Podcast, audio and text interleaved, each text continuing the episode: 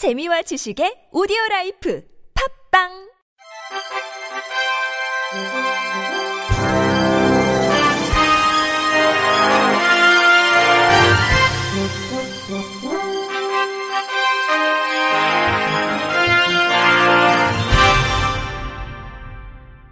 청취자 여러분 안녕하십니까? 6월 8일 금요일 KBIC에서 전해드리는 생활 뉴스입니다. 앞으로 코레일이 운영하는 모든 열차에서 산소 호흡기를 사용할 수 있습니다. 코레일은 승객이 열차 내에서 갑작스런 호흡곤란 등을 겪을 때 바로 응급 조치할 수 있도록 하기 위해 최근 모든 열차에 휴대용 산소호흡기 설치를 완료했다고 4일 밝혔습니다. 산소호흡기는 KTX, ITX 새마을호에 열차당 3개씩, 무궁화호, 누리로, 통근 열차 내에는 2개씩 각각 비치됐습니다. 휴대용 산소호흡기는 위급 상황이 발생하면 승무원에게 요청해 사용할 수 있습니다. 자동 심장 충격기는 이미 2009년 7월부터 모든 열차에 비치됐습니다. 이에 따라 열차 내 천식이나 호흡곤란, 심정지 환자가 발생했을 때 119 구급차가 도착하기 전 적절한 응급 조치가 가능해졌다고 코레일은 설명했습니다. 오영식 코레일 사장은 위급 상황 시 골든타임의 조치가 이뤄질 수 있도록 설치 장소와 사용법에 대한 지속적인 안내를 하겠다고 말했습니다. 이달부터 KTX 등 한국철도공사 열차에 무임 승차하는 승객은 부가 운임을 정상 요금의 30배까지 물어야 합니다. 대책에 따르면 코레일은 우선 부정 승차 적발자에게 부과하는 부가 운임 수준을 현행 정상 요금의 10배에서 30배로 늘립니다. 30배 부가 운임 대상은 기존 광역철도 외에 KTX와 새마을, 무궁화 열차의 부정 승차자로 확대합니다. 이 경우 약 6만 원 가량인 주말 KTX 서울에서 부산 구간 일반석을 무임 승차할 경우 180만 원 정도를 부담해야 합니다. 할인 승차권 부정 사용 승객도 10배까지 부가 운임을 내야 하며 3회 이상 할인 승차권 부정 사용이 적발되면 할인 승차권 구매를 제한합니다. 정기 승차권 규정을 위반해 사용했을 때 사용 제한 기간을 3개월에서 6개월로 늘립니다. 다만 고의성이 없는 경우에는 부가운임을 감면합니다. 대책엔 장애인 할인 승차권의 남용을 막기 위한 승차권 인증 제도도 포함됩니다. 이를 위해 코레일은 보건복지부 시스템과 연계해 할인 승차권 구매 시 장애인 인증을 받고 표를 발급하는 시스템을 이달 중 구축할 예정입니다. 부가운임 납부를 거부하는 악성 부정승객의 경우 매분기 정기적인 민사소송을 추진하며 코레일 회원에서 제명하고 재가입을 3년간 제한합니다. 이 밖에 열차 내 기동 검표를 위한 별도 조직을 구성해 검표를 상시 전문할 계획입니다. 빨리 걸으면 더 오래 살 수 있다는 연구 결과가 나왔습니다. 호주 시드니대, 영국 캠브리지대, 에딘버러대, 얼스터대와 아일랜드 리머릭대 공동연구팀은 보행 속도와 심혈관 질환과 암을 포함한 모든 원인에 의한 사망 위험 사이의 연관성을 조사했습니다.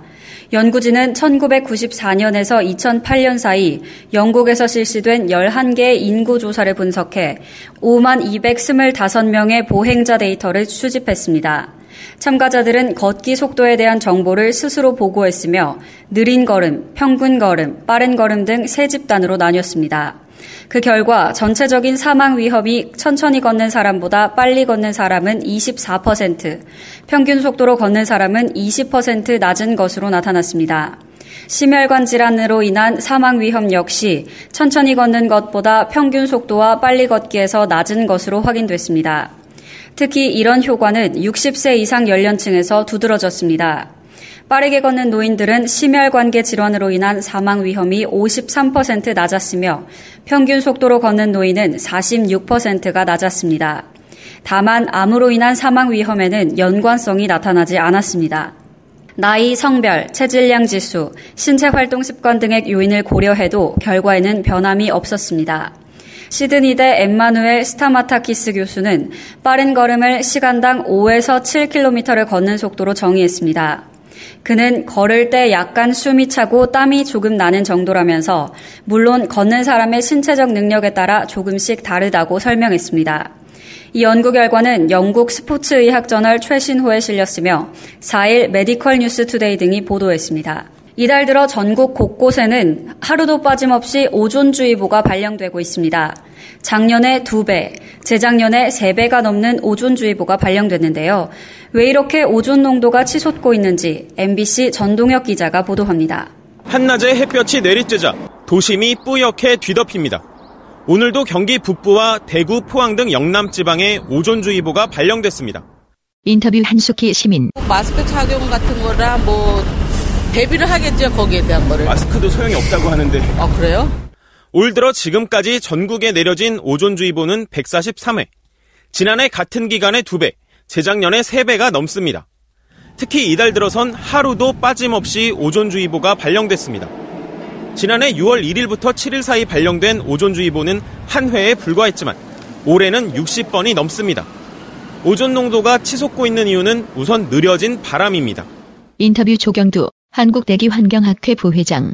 풍속이 좀 더뎌지고 도시 내에 오염물질들이 바깥으로 이렇게 빠져나갈 수 있는 소통이 좀 이렇게 예, 느려지고 이달 들어 전국 주요 도시의 풍속은 예년보다 30%에서 최대 50% 가까이 약화된 걸로 확인됐습니다. 바람이 안 불어 오존이 확산되지 않고 쌓였습니다. 배기가스의 주성분인 질소산화물과 휘발성 유기화합물을 오존으로 만드는 햇빛도 강해졌습니다. 이달 들어 지금까지 일사량은 지난해보다 14%, 재작년보다 25%나 더 늘어났습니다. 인터뷰 이명욱 연세대 환경공해 연구소 교수. 태양광선 양이 늘어나면 그만큼 오존이 생성될 수 있는 원인은 더 커지는 거라고 보셔야 하고 오존에 장시간 노출되면 노약자는 사망할 수도 있습니다. 오존 농도가 0.01ppm 증가하면 천식 환자의 사망 위험은 4%, 심혈관계 사망률은 4.8%나 늘어납니다. 인터뷰 김호 서울대 보건대학원 원장. 이죠 세포 독성이 있으니까요. 건강이 아주 나쁘신 분들은 그로 인해서 사망도 일어날 수 있다. 오존은 미세먼지처럼 마스크로도 막을 수 없어 오존 발생량을 근원적으로 줄이는 대책이 시급합니다. MBC 뉴스 전동혁입니다. LG전자가 오늘 8일 배터리 용량을 대폭 키운 실속형 스마트폰 LG X5를 출시했습니다. 이 제품은 출고가가 36만 3천 원으로 저렴하면서 다양한 편의 시설을 갖춘 것이 특징입니다. 또 마이크로 USB 단자를 탑재했으면서 고속 충전 기능을 갖췄습니다. LG전자는 고객들의 사용 환경을 분석해 대용량 배터리 제품군을 사용하는 고객들은 야외 활동이 많다는 점에 주목해 이에 맞는 편의 기능 등을 담았습니다. LG X5는 스마트폰을 쥐었을 때 검지 손가락이 가장 잘 닿는 후면 위치에 지문 인식 센서를 적용했습니다. 이 때문에 비밀번호나 패턴 없이 손가락만 갖다 대면 스마트폰을 쉽게 끄고 켤 수 있습니다. 또 LG페이를 탑재해 신용카드, 멤버십 카드 등 여러 장의 카드를 갖고 다닐 필요가 없이 사용자가 간편하게 결제할 수 있도록 했습니다. 전면에 초광각 카메라를 탑재해 화각이 120도로 넓고 피사체에만 초점을 맞춰 더욱 도드라지게 보이는 아웃포커싱 기능이 적용됐습니다. 이어폰을 꽂으면 데이터를 사용하지 않고 HD 해상도의 DMB TV를 보거나 FM 라디오를 듣는 것도 가능합니다. 음원 종류와 관계없이 어떤 콘텐츠를 재생해도 입체 음향 효과를 내는 DTSX 입체 음향 기술로 고급 이어폰이 없어도 최대 7.1 채널의 생생한 사운드를 즐길 수 있습니다. 안병덕 LG전자 한국 모바일 마케팅 담당은 대용량 배터리는 물론 차별화된 편의 기능까지 갖춰 실속형 스마트폰을 찾는 고객에게 최고의 선택이 될 것이라고 강조했습니다. 관련형 전자담배에서도 발암물질이 검출됐다는 보건당국의 발표에 유해성 논란이 다시 가열되고 있습니다. 덜 해롭다고 믿었던 흡연자들은 한마디로 배신당했다는 반응인데 전자담배 업계는 오히려 덜 유해하다는 점이 확인됐다고 반박했습니다. YTN 이승윤 기자입니다. 일반 담배보다는 덜 해롭다고 알려져 출시 이후 11개월 만에 1억 6천 갑이나 판매된 관련형 전자담배. 하지만 발암물질이 포함됐고 타르는 최대 93배나 많이 검출됐다는 식약처 분석 결과가 발표되자 흡연자들은 실망스럽다는 바입니다. 인터뷰 유선 서울 은평구 좀 덜 해롭다고 해서 피게 됐는데 어, 결과가 약간 예, 좀 실망스럽긴 하네요. 인터뷰 정유정 서울 중구 유해 물질 나온다는데 뭐 굳이 뭐 바꿀 필요 있나요? 이거 계속 피우죠.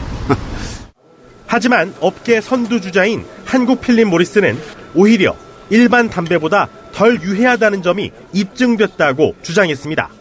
발암 물질이 나왔지만 함유량이 일반 담배 0.3에서 28%에 불과하다는 겁니다.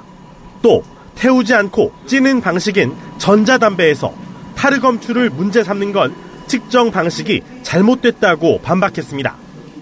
인터뷰 최재현 한국필름모리스 기업 커뮤니케이션 부서 차장. 적으로 타르는 태우는 일반 담배에만 적용되는 개념이며 타르에는 유해물질과 비유해물질이 혼재되어 있기 때문에 함유량을 단순 비교하는 것 역시 적절하지 않습니다.